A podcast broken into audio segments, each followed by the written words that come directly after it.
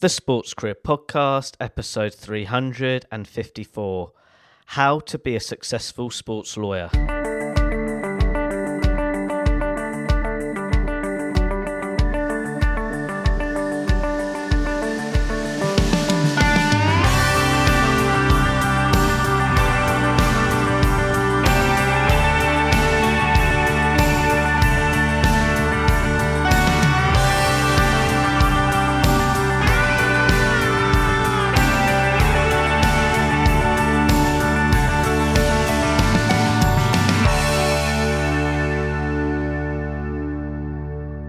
Hello, Sports Achiever, and thank you for tuning in to another episode of the Sports Career Podcast. I'm your host, Ed Bowers.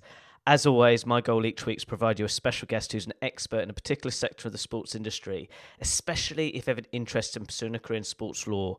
I hope today's episode can support your sports career development, interests, and needs. Now, getting back to today's podcast special guest, it's such a privilege to have Juan de Dios Crespo Perez. Juan has over 40 years of experience as a sports lawyer in the sports and football industry. He's also a professor of sports law and the CEO of RH&C Sports Lawyers. So for that reason, it's such a privilege to have Juan as a podcast special guest on the show. And that's why in today's episode, Juan will share his sports career journey and explain to you what it takes to be a successful lawyer in the sports and football industry. Get your pen and paper, have a listen, and enjoy. Juan, it's such a joy to have you on the Sports Career podcast. Please you share to listeners your sports legal career journey. When did it all start? Well, first, uh, thank you very much, Ed. And um, I'm afraid that I'm going to say things that have been repeated all over the years, the last year. But um, uh, today, I'm, sorry, you are the one with the bow tie. Today, I, am uh, it's not casual Friday, but it's casual uh, Tuesday. And um, I have no hearing I have no meetings, and I forgot this morning to have my bow tie for you and uh, the listener. But uh, I am sure that uh, next time I will will uh, wear that. Well, uh, this is a very old story, very old because I mean very old. It's 19, 1981. 1981, I was a, a, a young student of law in my, I think was my third or third year of law, and I was playing futsal futsal was the sport at the time in Spain because there were more than half a million people playing, non uh, licensed people, but uh, it was something, you know, like like now padel, but at that time was futsal, and we had daily basis matches and matches. So uh, I was there playing, and uh, one of my my friends uh, was in the federation, in the, the local federation, Valencian federation, which was one of the, the best together with Madrid. And uh, you are a lawyer. Juan. no, I'm not a lawyer yet, but uh, can you help us a bit in, in the, some disciplinary cases, disciplinary matters? I say, well, yeah, why not? And and then I, I entered this this world of uh, of sports and sports law without even knowing that it was existing. And I started to to study the the law, the, the regulations, and I say, okay, this lacks something regulations exist, but they are not lawful. Can I can say that they are not really strict on the law. So we have to change this.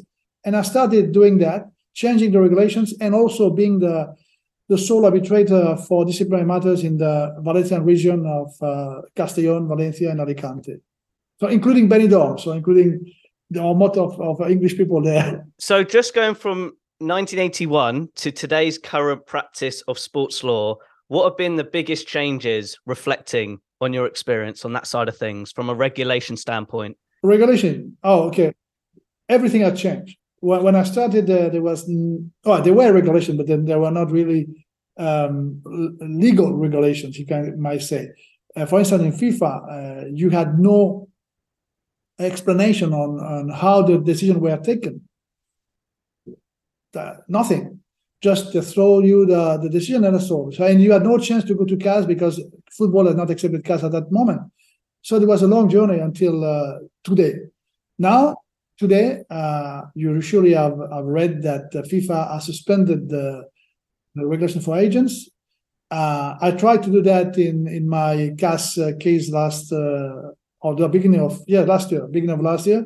Uh, I failed, but I opened the door for every other cases that were in the world. And now FIFA has understood that look, there's no way that you can go against the law, against the laws of the world. So this is a, a big change.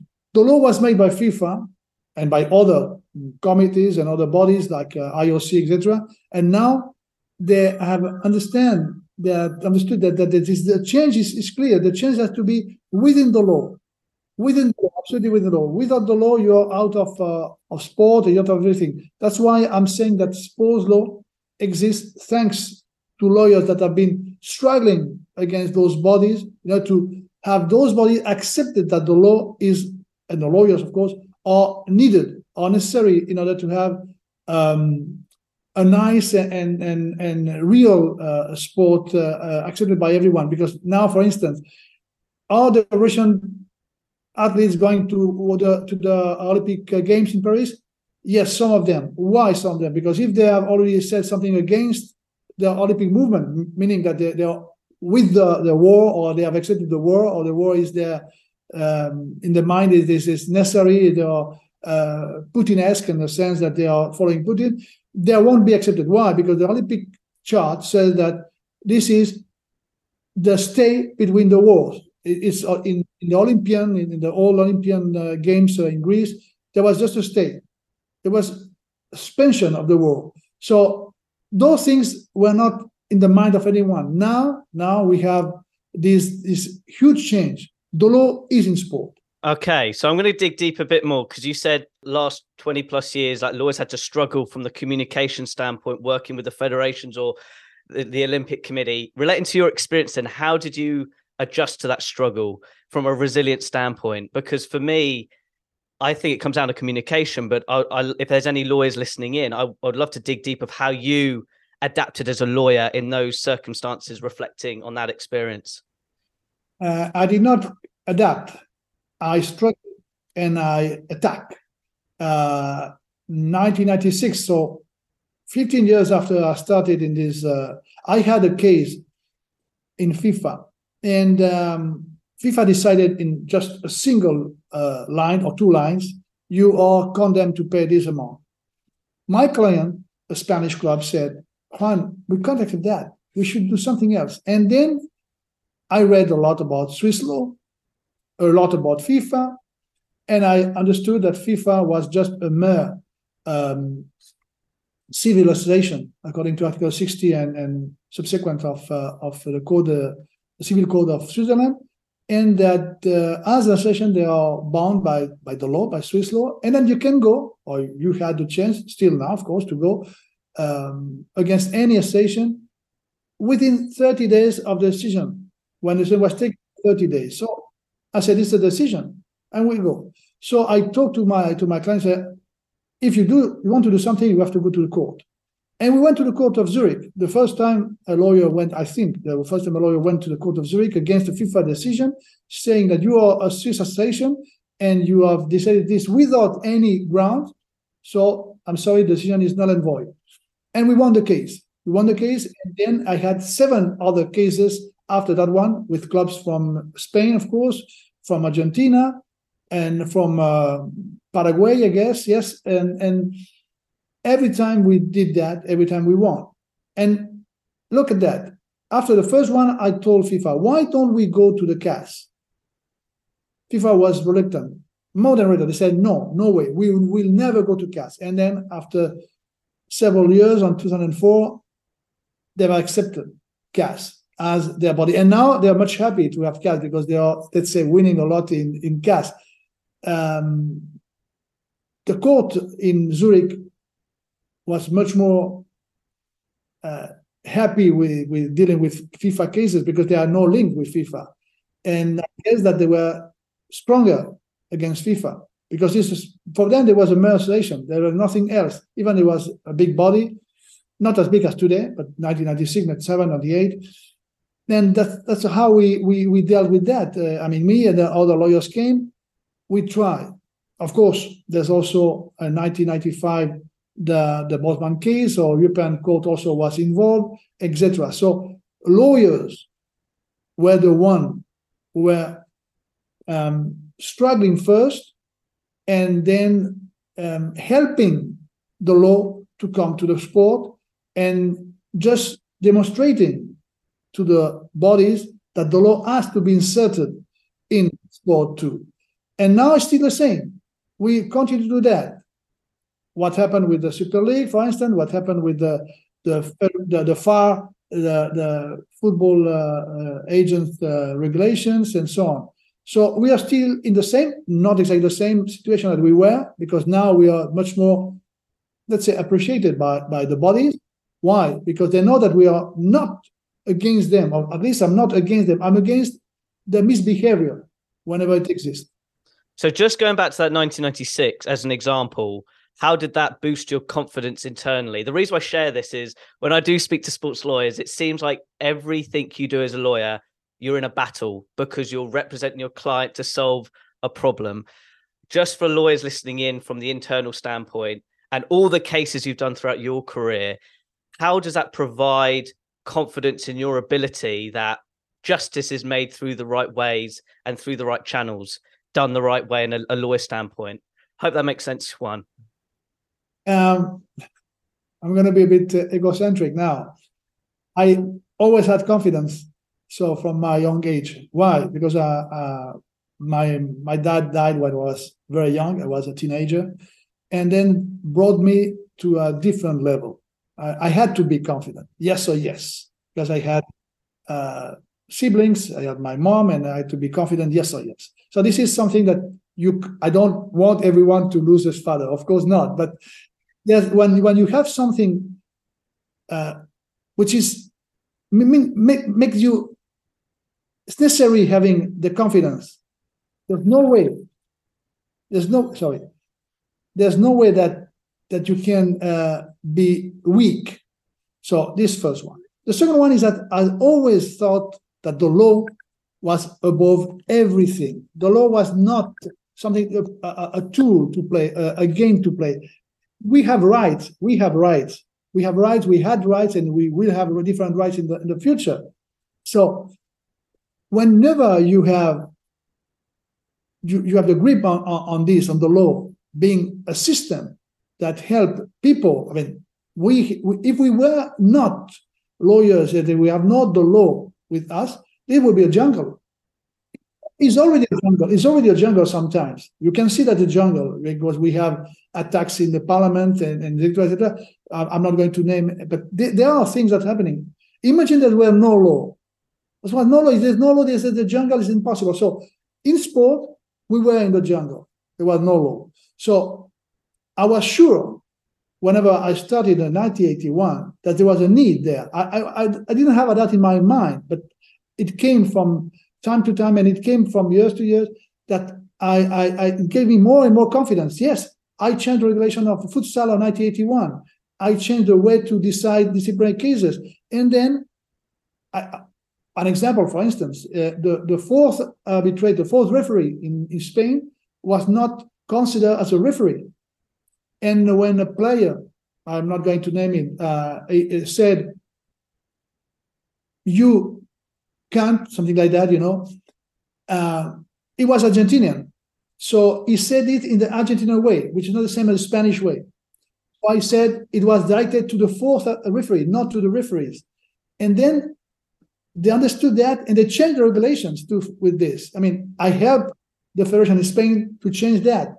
So I saw from the very starting moment, the very moment I started in 1981, that I had to to help changing things, and I had the confidence to change because there were there was a need to change. I mean, even even if those bodies they were not willing to change, at the end they accepted that. And it was me and other lawyers uh, throughout the world that have done the same, trying to change the way sports was um, dealt with. I mean, uh, was the, the, the, the, those people were above the law. They thought that they were above the law. And still, in some countries, it's the same. I'm not going to name countries, but I still have cases in which you have to deal with politics, you have to, to deal with uh, cultures that are different, and that the law is not uh, that much important. Fortunately, we have, uh, even though sometimes they make mistakes, the CAS, even we have also FIFA, we have also UCI, we have also the big federation that are taking decision more and more. We have in England the sport resolution that is is used to to to to help also uh, deciding on, on, on difficult matters.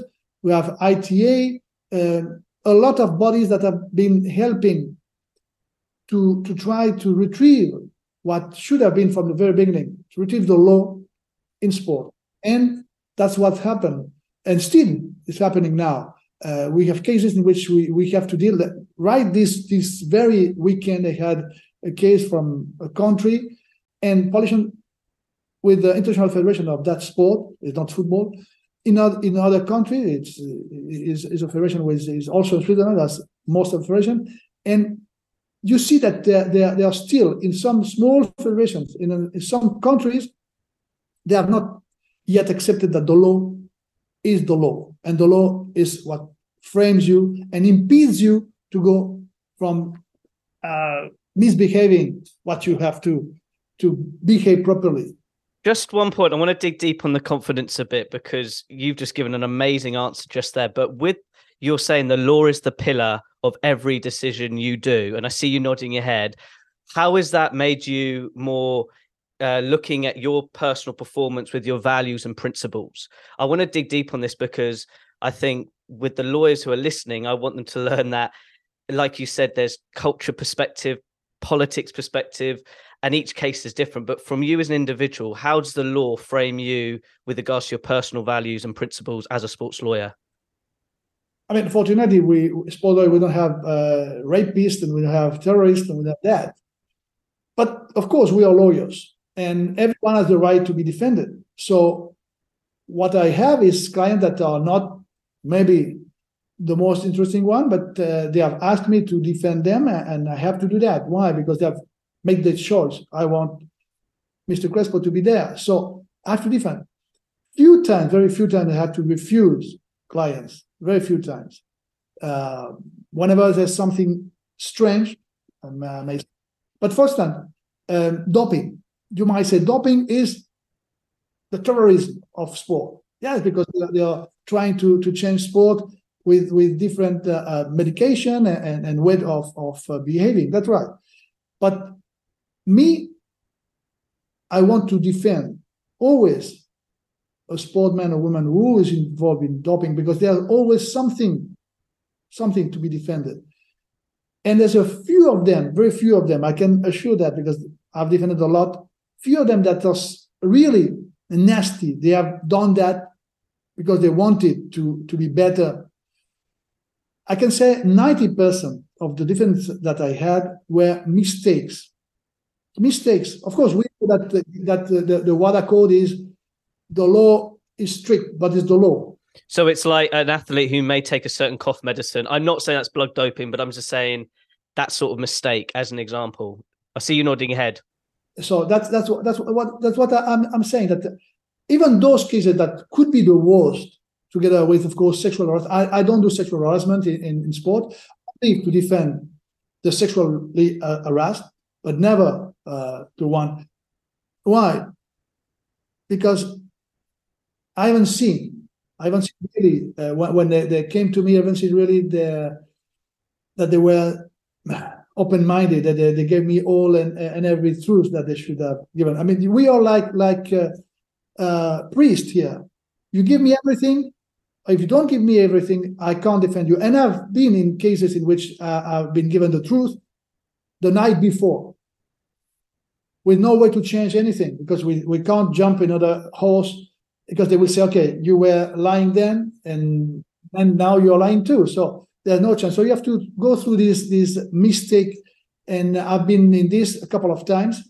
But what I said, in 100%, you have 90% of, uh, of people that have been involved in, in doping without knowing that doping, or even knowing that they, they didn't have the, the idea to, to change the, the rules of sport and to become better uh, sportmen or women. It was just because one was pregnant, so she was willing to, to have the baby there while she was running, and she don't know about uh, what she took exactly. Another one, a, a young lady, was given a, a product to to avoid uh, some some uh, you know, uh, fever and so on.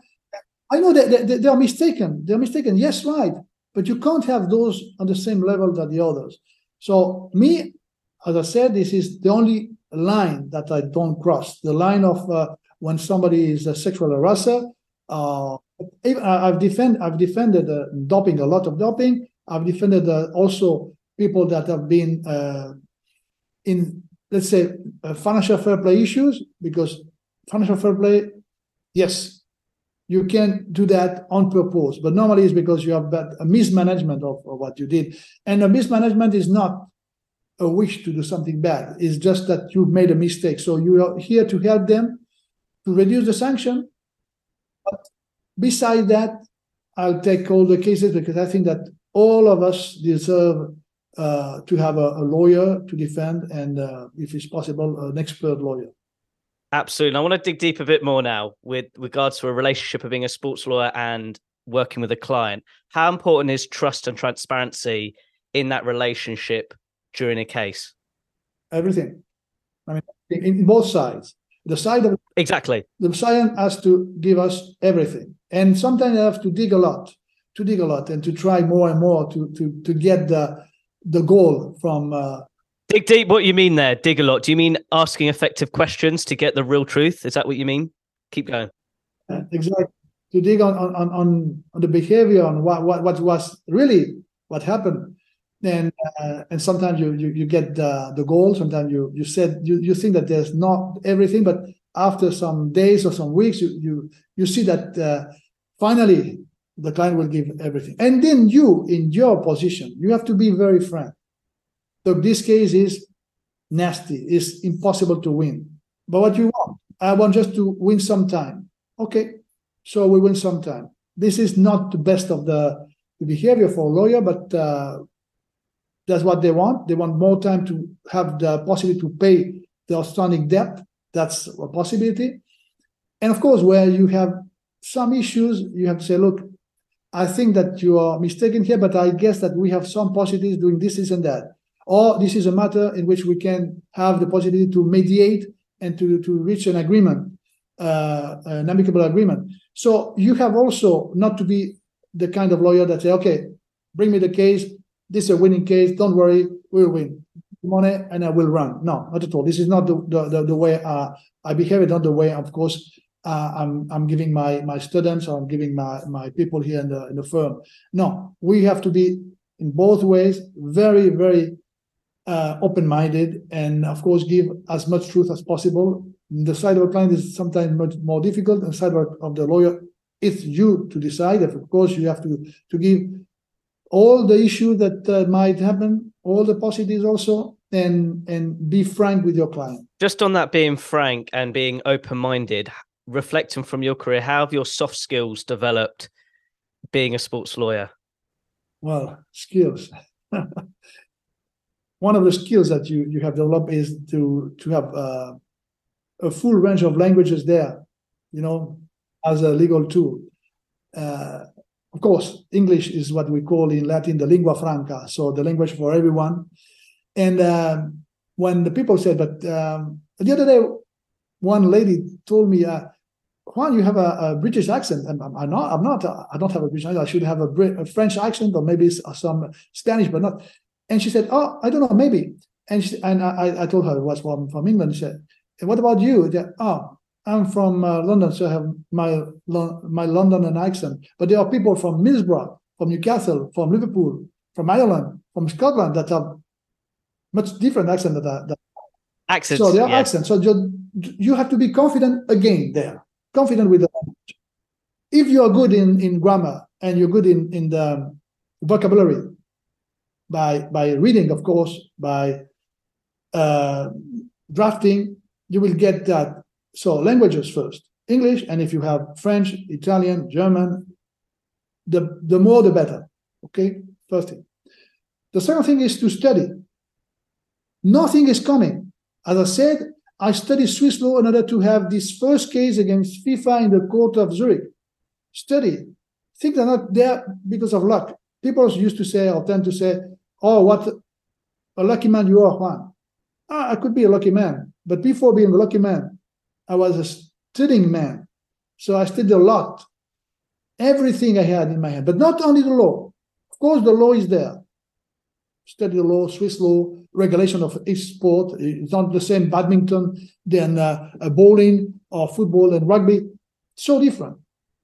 Study the law, study regulations, study Swiss law, of course. This is mandatory because 90% of federations are in Switzerland, but you have to study sometimes um, Colorado law because bowling is in Colorado, uh, Monegasque law because uh, it's um, uh, World Athletic is in Monaco, uh, German law because no, no, sorry, German, no, no, um, Austrian law because uh, the the handball federation in Europe is in in in Vienna, and so on. But not only study the law and the regulations, you must have a knowledge about every other thing that is possible to use in your in your tasks or daily task. Culture books theater movies everything i tend to use it that's why people say that i'm so uh, different sometimes i tend to use a lot of this in my hearings. Why? Because i think it, it makes you different first like the bow tie makes you different but also it gives you a possibility to use that Mm, fable, a fable, uh, a book, uh, a saying, anything there, not only to show, but also to make a reference between what's happening and what happened centuries ago. Look what happened in in uh, in Greek theater, or what happened in the fables of La Fontaine, etc. So you use that and make them understand, panel, that this is nothing new under the sun. Everything was already there. Uh, people that have misbehaved a lot and people that have not paid. Look at, at Shakespeare and the Merchant of Venice. Venice, you know, Merchant of Venice is, is a, what I've used a lot because the greed is there, the non-payment is there, so it can be used too. So you study the law, study regulations, study Swiss law, of course, and study the law of, of the, the federation that uh, are outside Switzerland, and have a good knowledge of culture, of history, of everything else. Not only to show and to give, oh, look at that, I'm, I'm so uh, important that I, I, can give you one from Shakespeare and one from uh, Sophocles. No, no, no. Is to use what happened before and make people understand that, as I said, nothing is new under the sun. So just on the culture bit with clarity, because that's why I like what you've said. It's that clarity of understanding when you're delivering that particular message to that audience. Just in the courtroom, though, how do you use your body language to showcase who you are when delivering a case? So the first thing is that you don't have to read anything. Oh, of course, you read something that is very important. Now, look at that article, some da, da, da, of the Code of the Obligation in, in Switzerland says this. Okay. Or you said that is recorded, but you said that I take I took note and you read it. But normally, 90%, 95% of, of the, the hearings anywhere, any I mean federations, uh, uh CAS, etc., don't read. Because if you read, you are focusing on something which is not the audience, not the panel, not the arbitrators. And secondly, you don't have confidence yourself because you're reading. And thirdly, normally you haven't heard what was happening during the hearing because when you have a final statement a closing argument you should rely on what had happened during the hearing and if you have this and i'm not going to say the name of anyone but one time one federation sanctioned one of my clients and during the hearing i said we accept the first sanction but the second one we are going to struggle against and the guy at the end of the hearing took his paper and started to read. And I just said, Mr. President, may, may I stop this? Because he's just reading about the point that we already accepted. The sanction is accepted. And the president said, Yes, Mr. Crespo uh, uh, is right. You is accepted. There's no need. And the guy said, No, it's here and I have to read because it's my task to read it. Okay. So you lose everything. First. Secondly, Listen carefully what the other are saying. Take note of what they're saying and rely on those notes. Thirdly, don't be ashamed or shy to stop sometimes. Of course, it's not a behavior that you have to do every minute, but to use it as a legal tool, as a weapon, whenever you need it. Oh, this is, you can't say that because that, no, Mr. President. So don't be shy. Whenever you have the chance and the real chance to say something which is uh, not really uh, within the, the rules of the, the proceedings, you need to, to jump on the occasion and say, this is not the moment to say that, or you are mistaken. So do that. Thirdly, always look. I remember, I remember uh, Michael Caine. Michael Caine in one of his classes, master classes, said, "You look with one eye." At the camera, I know. It, keep going. I know what you're talking about. You know that was years ago, and uh, I took that for me. You look at the adversary, you look at the um, party, you look at the witness, you look at the arbitrator, and you look exactly eye to an eye. His eye is the camera in your eye. Then, of course, this is something that comes with experience, and that's why I'm taking my my my guys and ladies to the to the hearings and also uh, sometimes uh, interns to uh, understand how to you have to behave. You have to sit straight. Never like this, never like that, never, oh, this is boring. No, no, no, no, no. Never. Nothing is boring. Even is boring. But nothing is boring. You have to just be focused and and and and have the not an enemy, but the adversary in front of you, knowing that you are looking at him and hearing what he's saying, listening exactly what he's saying. The same with arbitrators. Oh, yes, you're right. You're right. But let me explain something. You give also always the right word to the arbitrators. Yes, you're right on that. But in my opinion, they are, and then of course, the body language, we are we are Latin. I mean, in my country, Spain, and so we move a lot the hands because sometimes it's important. Look, when you talk about TPO or TPI in football, the TPO, third party ownership, third party investment. So even the names have something behind. So whenever you you you work on your body language, is because you are trying to give something to the client sometimes this is there to the opponent party to the party to the lawyer to the witness to the arbitrators. Sometimes you have to be strong. Sometimes you have to be funny. Don't use too much uh, the fun your side three four five times in in a hearing is is, is fine enough, no more than that. Unless there's something funny to to say uh, in in a, a time that is happening, so I don't know anything. What does it mean? I mean you are hundred percent concentrated on what's happening during the hearing. That's the key point. The key point is to be always there.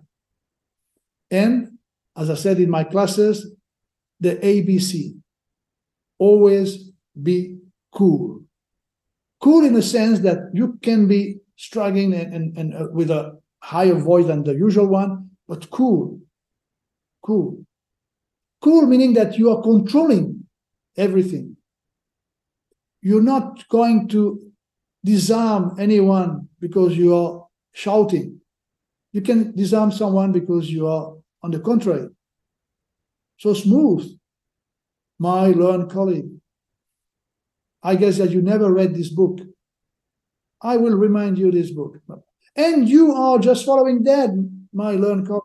So uh, there are there are ways, and they are not in the. Um, at, at, least in Spain, there are no uh, classes in the university to to explain that. But I try to to explain in my in my lectures, in my uh, masters uh, in sports law mostly, and also uh, with my people here and uh, with the interns by being with them or at least online, to to to feel the atmosphere, what what is going on, and of course, of course, when you have a nice point, try to do more and more, to dig more and more, and you have a weak point.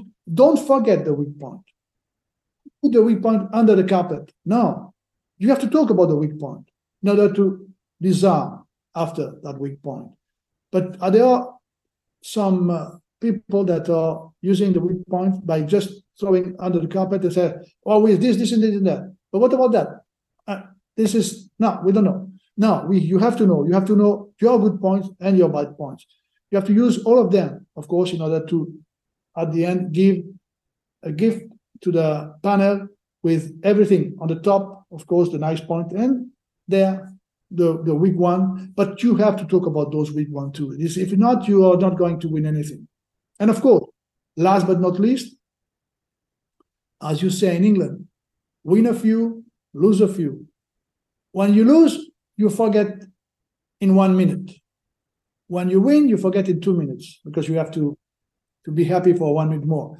But you have to forget that because another day is coming, another case is coming. And if you take it too personally, I lost this case because of that, because of this, because of the arbitrator. Of course, it could be because of arbitrator. Yeah, it could be. A human being. They might have an idea against you or against your case. Why not?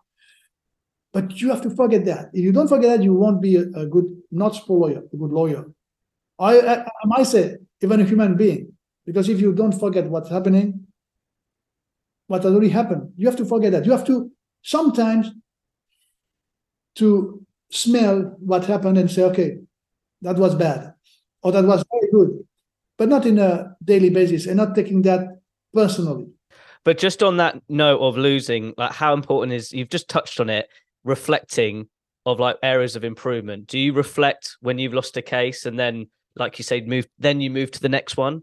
Uh, you, you have to read the case, you have the decision, you have a couple of hours reading, then just uh, take into account what was bad, what was good, and say, okay, yeah, they're right because this this is a bad case, or that they were not right. I think that I had a chance to win, and that maybe in next time I will do this, this, and that. I forgot to do that, or I was not aware of this, or my client did not br- did not bring me the, the the documentation, enough documentation, so on. But normally, it will take you half a day, maximum half a day, to because you have a list of people waiting for you, a list of cases waiting for you. So if you have everything in your mind, the brain is not. They said that the brain is only ten percent of the brain. I don't know. I try to use as much as possible, but if you have garbage in your brain, and I'm, I'm say garbage is garbage, I mean something that uh, you you won is a garbage. You won it. You just forget about it. You you have lost the case. You have garbage, and you have to forget again. Of course, knowing why you have won, knowing why you have lost is much better. But you will have time to to go, maybe not that day, maybe uh, the the week after, or two weeks after, or month after, when you have another case similar to that. And okay, let's see. But you have to, you know, um, there in a waiting list. Uh, but waiting list means that you're not thinking about the list. The waiting list is there, and when you open the door to that waiting list, then you will think about that. Wow, I hope people are taking notes. But Mr. Crespo, I have got one big question I'm going to ask you because whenever I've done a moderating session with you before and I've spoke to other lawyers, you've got a really great reputation. Um, and I just want to talk about the importance of credibility. You said earlier that people say, "Juan, you're you've got you're very lucky." I disagree because of the people I spoke to, like Dev Kumar Parmar, when we speak together and he shares the work you do. I just want to dig deep of like how building your credibility has supported you, particularly in the football industry. Okay, before going there, just come back a bit about the, the luck or not. Luck exists, but as the goal exists. And uh, the gold exists, and uh, when you remember the gold in uh, California in uh, the 19th century, they were there. And of course, the one who was selecting the nice place, but also working 14 hours a day, has much more chances and luck to get the gold. So work hard always and go whenever you have to go. Me, for instance, I'm going to one place to another, not daily basis, but weekly basis to one country. That Now, for instance, I will have the next three weeks, three hearings in CAS, plus two classes. Plus a couple of days, I will be with clients. David Villa is the, the owner of Benidorm, Benidorm, well-known place for English people. And I will be there to the inauguration of the new stadium. A Sunday. Do I need to go a Sunday there? And it's not uh, the best time to go to uh, to Benidorm on January, but I have to go. So things are there, and you can take them or not. Depends of your personality. You don't want to work, that's fine. But if you want to be lucky enough or to be named a lucky man, you have to dig and you have to go to lectures, you have to go to cons- uh, conferences, to congresses, etc. And then, of course, there's another point. You need to be known. And how are you known? You write articles. I write an article per week in two different uh, sport newspapers in Spain. Last one this Sunday about the new uh, the law of companies, sport companies in Argentina with Marca. Then also papers. I used to have papers once a month at least. Books, at least a couple of books per year. Or yourself or with other contributors, normally with other contributors, because it's too difficult to, to have time for everything. But your name has to be there. And then people will say, Oh, how lucky you are. Yes, I am. I'm lucky because I love what I'm doing. And then the, mm. second, the second and, part. Yeah, credibility, because it leads to this. Carry on. Credibility. Okay um, it's is linked to that too. It's linked to your to your way of of behaving too. Uh, never never lie to a client.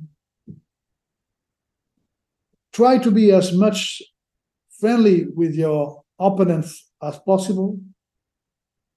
After the hearing, everything is finished.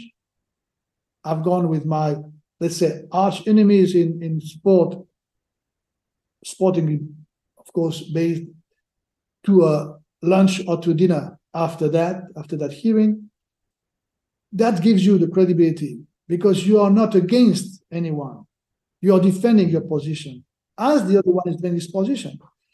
And I have to say that most of the sport lawyers are behaving this way, but there are some that take that personally and that had something against you, me or any other, because you won the case. But sometimes I lost the case and they're also against me because I'm so happy that, uh, not because I lost the case, because I did not had direction to say, no, at all.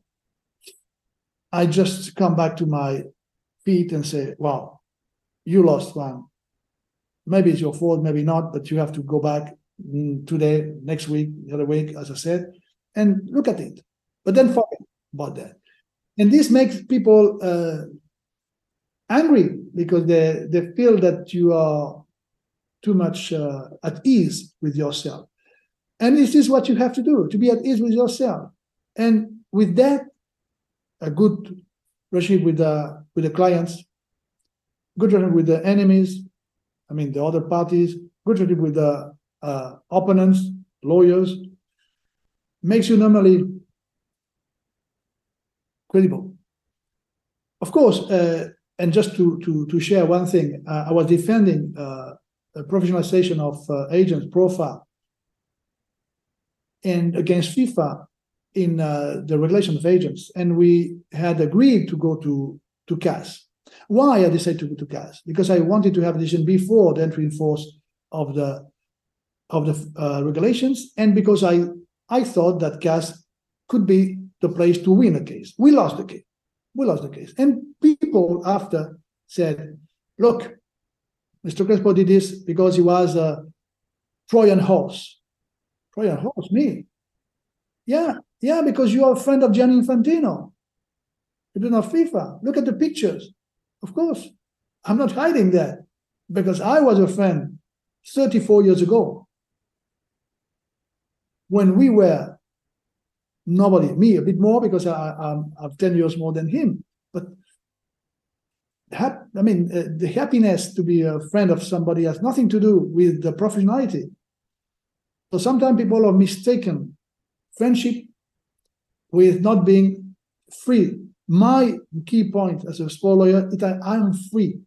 I have nothing to do with anyone. And my point against FIFA is that I normally had in CAS around 15 to 20 cases against FIFA itself. So there's no way. But people tend to to to make uh, assumptions that are, are are untrue. But credibility is this open-minded. And one credibility uh, that have helped me a lot is I've been lecturing for the last 16, 17 years. Why only that? Because first, there was no master in sports law. I was lecturing uh, 30 years ago, but in commercial law, international commercial law. Uh, but now, the last 15, 16 years, I always say the same to my uh, students. Try to give everything. And some people said, Juan, you give too much tips to the students. Why? I need to have the best lawyers in front of me. So if I give the tips, it's because I want them to be as good as I tend to be. Because winning when you have no opponent or weak opponent doesn't make sense for me. So that's why I'm trying. And that has helped me also to be credible because my students of 15 years ago now are in positions, high position throughout all the bodies in the world.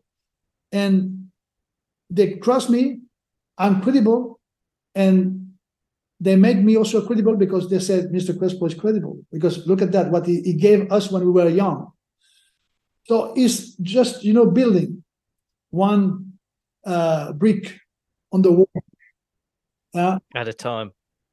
And just on that point, quickly, I want to sorry to interrupt, but I think it's so important to highlight relating to your 16 years studying sports law. How has it actually made you a better lawyer with regards to making this more of a professional industry where it is today, of being a sports lawyer as a profession? Absolutely, the hundred percent. Um, when I started, I would have loved to have sports law um, master to to be there I didn't. So I made mistakes for sure. I made. Now it's much more difficult to have people making mistakes. Why? Because they are they are into the industry when they are in the master and then when they are in the internship. Now today, second of uh, January, three new interns have came. One from the eastern part of Europe, one from Africa, another one from Spain, and they will learn here what I've already learned in my lectures and the lecture from other, of course, uh, hundred of, uh, of uh, other professors, and I will be there to make them understand. And this morning, what I did this morning, I received them, we talk a bit, 10 minutes no more, and then I said, look, go to your places, because in 10 minutes I will give you cases in which you have to give your thought to me. And it's not a case of 15 years ago, it's a case that happened now. Wow. It could be difficult for them to swallow that. Yes, it could be. But at least they will say, I'm there, I'm involved in this. And in the future, in the future, if they are coming to sports law and they are staying in the sports law, they might just say, Yes, I have a case. Send to Mr. Crespo because he has confidence in me, and then we can share the, the case together. Uh, this is the huge change that has happened during the last, uh, it's a decade and a half. Sports lawyer are becoming sports lawyer with a good background. Good background because they have nice professors, a nice uh, uh, master, a good internship, and then when they reach their position, the final position, they will have not uh, uh, uh let's say a vacuum. They will have something. They will have a lot. They will have one year of sports law in between the master and the internship. And so they will be much free to accept themselves as sport lawyer because sometimes or before they would say, I'm, I'm not a sport lawyer. I'm, I'm a sport lawyer. I'm a lawyer. And sometimes I, I have cases in sport. That's what happened years ago. Nobody was willing to be named as a sports lawyer. Yeah. As a label mm-hmm. or identity. Yeah. I, I remember the first time I, I was named as a president of a sports law uh, section in the bar in Valencia. The first call I received was uh, Juan, because of course we we just uh, when we are lawyer we just name uh, first name we we just call her on first name. Juan, uh, when is the next uh, tennis match? What? Yeah, because you are sports lawyer section, so but not, there's not nothing to do with with the sport. It's, I mean the sport physically is linked with the law in sport. So you know it, it was just 20 years ago when I started with this uh, bar, the first the first bar in Spain to have a sports section and uh, mistaken sports section because they thought that I was going to do tennis, padel, and football. Exactly. Exactly. oh wow, what a cool example! I just want to touch on one thing you said, and I want to just bring it up because I think it's it's one of my values of integrity. And this is when we met in Portugal. It's a privilege to watch you on the stand how important is integrity, not just being a great sports lawyer, but working in the sports industry? Uh, I really would love your viewpoints on that relating to your experience working in sports law from an integrity standpoint. Integrity. Yeah. I remember a player coming here on the third division in Spain. And he came and said, I've been given your name by, by a friend. And because this, I might have a problem. Why? Or because I give 100 euros per month to a guy in a place in Spain and is uh, betting for me. Okay, betting for you. On what? On losing or, or winning? No, no, no, no, not at all. On having three corners in the last 10 minutes in the second half. Yeah, but you're changing the, the game because if a, a goal is and you have still one corner to to to to give, and then you have the corner, and then the goal is is scored. What about? Oh, I, I never thought about that. Uh, this is against the integrity of sport. So be aware that if there is anything in the future, you might be sanctioned. So you did a good point in coming here to just have my uh, me giving me my, my opinion about that. And the guy called me after two or three weeks said, I quit that. And it was a lot of money. Because in third division in Spain, not the same as in the Premier League or, or in the La Liga. And uh, the guy quit. He said, No way. I understood exactly what you, you told me, and uh, no way.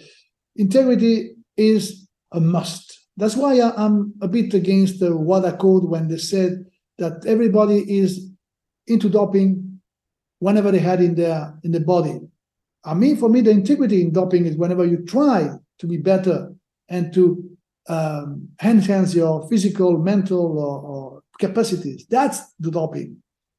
Whenever doping is not faulty, or when doping is just because of anything else, you shouldn't treat the same way. And this is also, of course, betting. I'm not against betting. Betting is there, but I'm against sportsmen and women betting. They should be prohibited totally, like in England for, for football players. Football players in Spain or, or in Germany are not forbidden to to uh, to bet on other competitions. You can bet on other competitions, even football competition. In England, it's forbidden. No football competition, even if the last federation in uh, last uh, uh, uh, division in Madagascar, you can't bet. This is something that I would love to have worldwide it's impossible because each country has different uh, rules and, and, laws, but that would be uh, a help to to to to help the, the integrity sector. Then, of course, we are human beings, and we are surely professors, lawyers, barmen, gardeners, uh, judges that are sometimes they have a, a, a possibility to to to do something uh, wrong.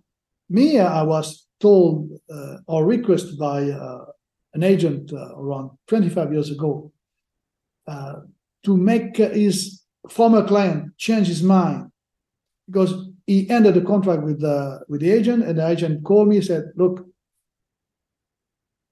I want you to make him change his mind because you draft the the final letter to terminate the contract." And I said, "I can't. It's up to him, you know." Uh, and, the, and the agent said, "I have 50 million pesetas for you. 50 million pesetas is around 300,000. So 25 years ago, it was a lot of money. And I just replied to him, I'm sorry, I didn't hear you. And the guy was trying to repeat. No, no, no, I didn't hear you. Meaning that you never said anything. And I never heard anything. So please, now we have finished your convers- our conversation. So everywhere there are possibilities. So what we need is to have a control on all the bodies. And when I mean bodies, is not only the federations, the leagues, the association of players, CAS itself. I mean, everyone has to be controlled. Lawyers, maybe, why not? If some client has a, a doubt on, on, on your uh, the way you are behaving a case, the way you are leading a case, and, said, uh, ah, I, I know that you have been bought by this one. You go to refer that to the to the bar. Be proactive, not only in sport, everywhere in the in, in life. I'm against anything wrong, and uh, I'm in favor of controls. Everything is controlled because we are human beings. As I said before, without the law, we are be, we will we would be in a jungle we need all to be controlled. People are self-controlled. For, for instance, well, just a case when you are an arbitrator and you are challenged by a party. Let's say that you don't want to be challenged, that you want to remain there. If there is anything which is against you, you just have to step down. Of course, if there's nothing, it's just an invention, that you have to try to stay, because if not, the bad guys are going to win. But if there's something that you know that is right, that you have been a friend forever, that you can't be an arbitrator there. So, integrity, yes, at the utmost scale. Just to put you on the spot on integrity again, what would be your definition in one sentence with regards to integrity in sport? Okay, doing the right thing not for you, for sport. Love it. Juan, I've really enjoyed this conversation. I hope the listeners have too. Out of interest, reflecting from your whole career, what have you enjoyed the most being a sports lawyer looking back right now? Okay, what I enjoy the most waking up. Waking up each morning and saying to myself, what a wonderful world. I mean, this is Louis Armstrong. What a wonderful world because I'm going to do what I love. Law, sport, together. What else? What else? And it's not Nescafe, but what else? What else? What, what else do you want? So, me, what I, I, have reached at that point of my, my um, time as a lawyer, as a human being, because I'm getting older and older. So, I'm happy to wake up in the morning and to have done whatever I've been doing the last decades, and I'm still doing, and I'm still happy to wake up and to go to the court, to go to the lecture, to have a podcast with you or to study now a new case that have just arrived and so on. This is the happiness. I can tell you've got a big smile. I can hear it in your tone, but I disagree on one thing. You're not getting older and older. You're getting wiser and wiser, Mr. Crespo. And no, I didn't. I didn't say otherwise. I said only that I'm getting older, but not unwiser. I'm getting wiser every day, more and more. And uh, hopefully, I just had an uh, just something that uh, I I gave to people in uh, LinkedIn for the first time in my life. I have something personal in LinkedIn or in uh, in Instagram. Um, I had just been a granddad a month and a half ago, and this is giving me at least 30 years more. So you lawyers, I'm sorry to say, I will be there for a new two or three decades at least. So fear me or contract me, up to you. Oh, I love that. And look, I always like to finish with an inspirational question, Juan, and, and this is it. And I would love you to recap. But for the listeners who I would always like to take action after listening to a podcast, what three tips would you give to the listener to be a better sports lawyer? What three tips would they be? Well, I I, I think I, I just gave all the tips, but I, I'm going to repeat or at least a couple of them. Another one, maybe a new one. The first one is to be passionate about the law and the sport. So be passionate. If you're not passionate, you can't wake up in the morning and to have the to be um, hungry to get a case, to be hungry to deliver a lecture, to be hungry to, to go to a place and, and have a, a meeting with a client. This is be passionate with the sport and the law. Not the law only, not sport only. You're not going to be a good sport lawyer. That's the first one. The second one is to study. And I say study a lot, meaning not only the law, but uh, I want you to be a Renaissance man or woman. A Renaissance man or woman was someone who was trying to do Leonardo da Vinci. Try to be the Leonardo da Vinci of sports law. Try to, to, to, to give you all and every input that is necessary for you as a human being, and it will be enhancing you as a sports lawyer. And the third one, uh, I said I didn't say. I think in the in this podcast, be free. Be free. Freedom is what giving you the strength to be a better sports lawyer. Freedom. You have friends, of course, like me, in the highest levels, in the highest position. Sure. But I'm free to make cases against my best friends too. There's no way that I'm just retrieving myself to do something because somebody is my friend. So be free. Being free is not easy. It's not easy at all.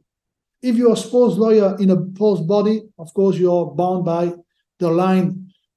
But if you are free because you have your own firm or you're you are in, in a law firm yourself as a partner or as an intern, etc., try to be free. Try to be free always because freedom is going to be to give you something that the others don't have. The freedom is going to be to have you to give you a mind with open more and more, a lot because freedom is that you don't have any frame. When you have a frame, you're not free. So, so passionate, sport the law, study a lot as a Renaissance man or woman, and freedom. That's the three tips. Amazing. Look, Juan, I've really enjoyed this conversation. How can people interact with you on social media? Like, where are the best places to go? Well, uh, Instagram uh, it's uh, Ruiz Huerta Crespo. I guess I don't know because my wife was the the one dealing. She's also is the part of Ruiz Huerta Crespo. She's the real Huerta. So uh, Instagram uh, Ruiz Huerta Crespo. I think is the, the name. Or me personally, uh, uh, I'm not as a company. My company is Instagram, but me uh, personally, I, I, am in uh, LinkedIn. And LinkedIn is just a tool for for this for for professional issues. So I I put something which is personal only once in the, the case of my newly born uh, one child, uh, another one, the list. And uh, but you can, you can go with, and of course, uh, my website, with uh, ruthcrespo.com. And uh, yeah, possibilities. That is great to all the listeners listening in. All those links will be on my website with regards to this amazing podcast chat. Juan, it's been a joy chatting with you today. Thank you very much.